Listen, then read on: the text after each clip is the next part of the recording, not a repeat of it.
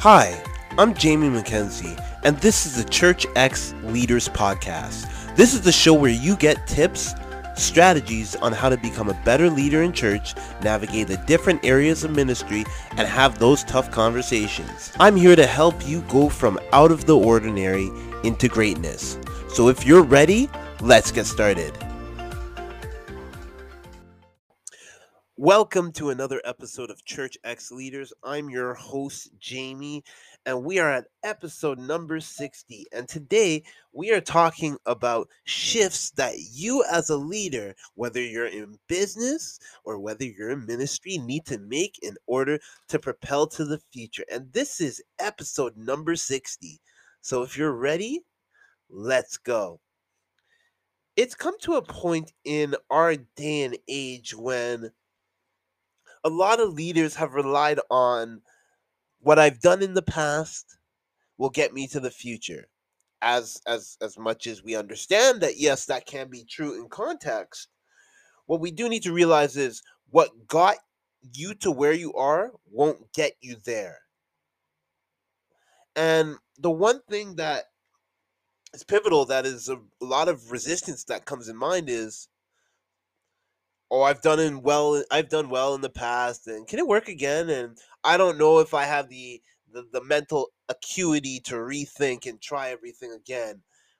And if i get results that i'm doing right now with what i'm doing right now isn't that satisfactory? A lot of leaders can relate. Whether you're young or old we all can relate to this.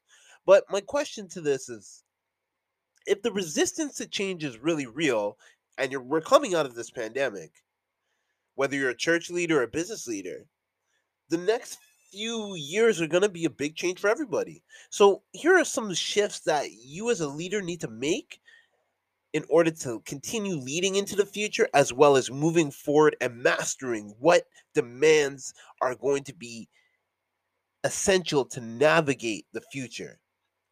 Number one, we look at resilience the effort of essentially getting up when you're knocked down multiple times. It's being able to quickly get back up from problems.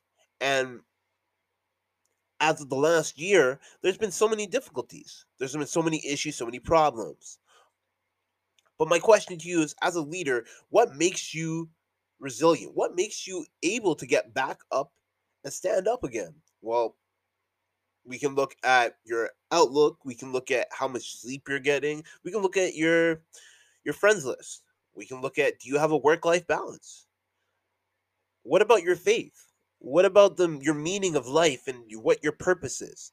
And if we can understand these these critical ideas and factors you can start from there.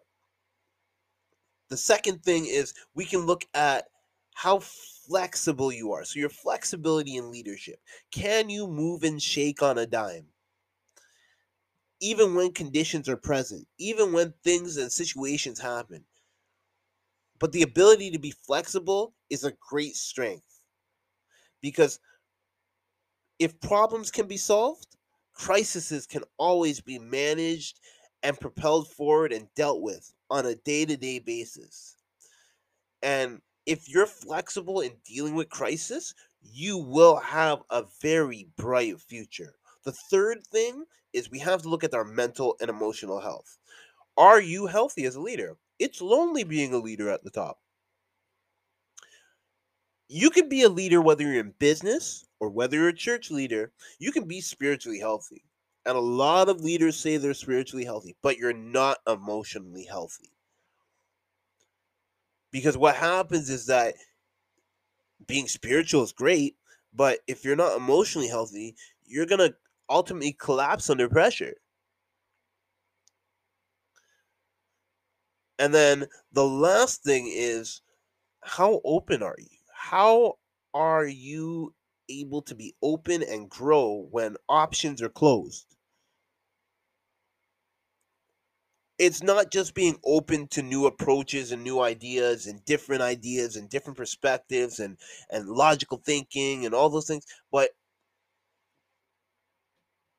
it's more so can you be open when you're overwhelmed, discouraged, destroyed, defeated? And are you going to come back to what I did in the past is going to work? It's not a bad thing, but it's not it's not going to help you. It's not it's not adequate enough. Yes, you don't you don't, you know, past performance is not an indicator of future performance, but you're basically destroying yourself. And there's a concept that we look at in in business called diminishing returns. If you're just repeating the same thing over, you're you're not getting those same returns. The critical thing is this when you're open, you shouldn't close yourself off to any new ideas or new strategies or new implementations or new plans of attack if you're going to stop yourself. At the end of the day, when you leadership unfortunately does not go the way that we plan it. And it's easier for most leaders to grow close off and saying, "Hey, I don't need anybody. I'm my own island. I can do whatever I want," rather than being open with the critical situation. So I hope that this really helps you. Uh, these are some shifts that you need to make as a leader going into the future and how to lead lead well, be well, and do well into the future.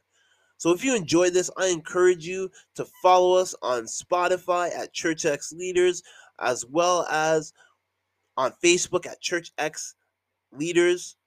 And again, I'll see you on the next episode.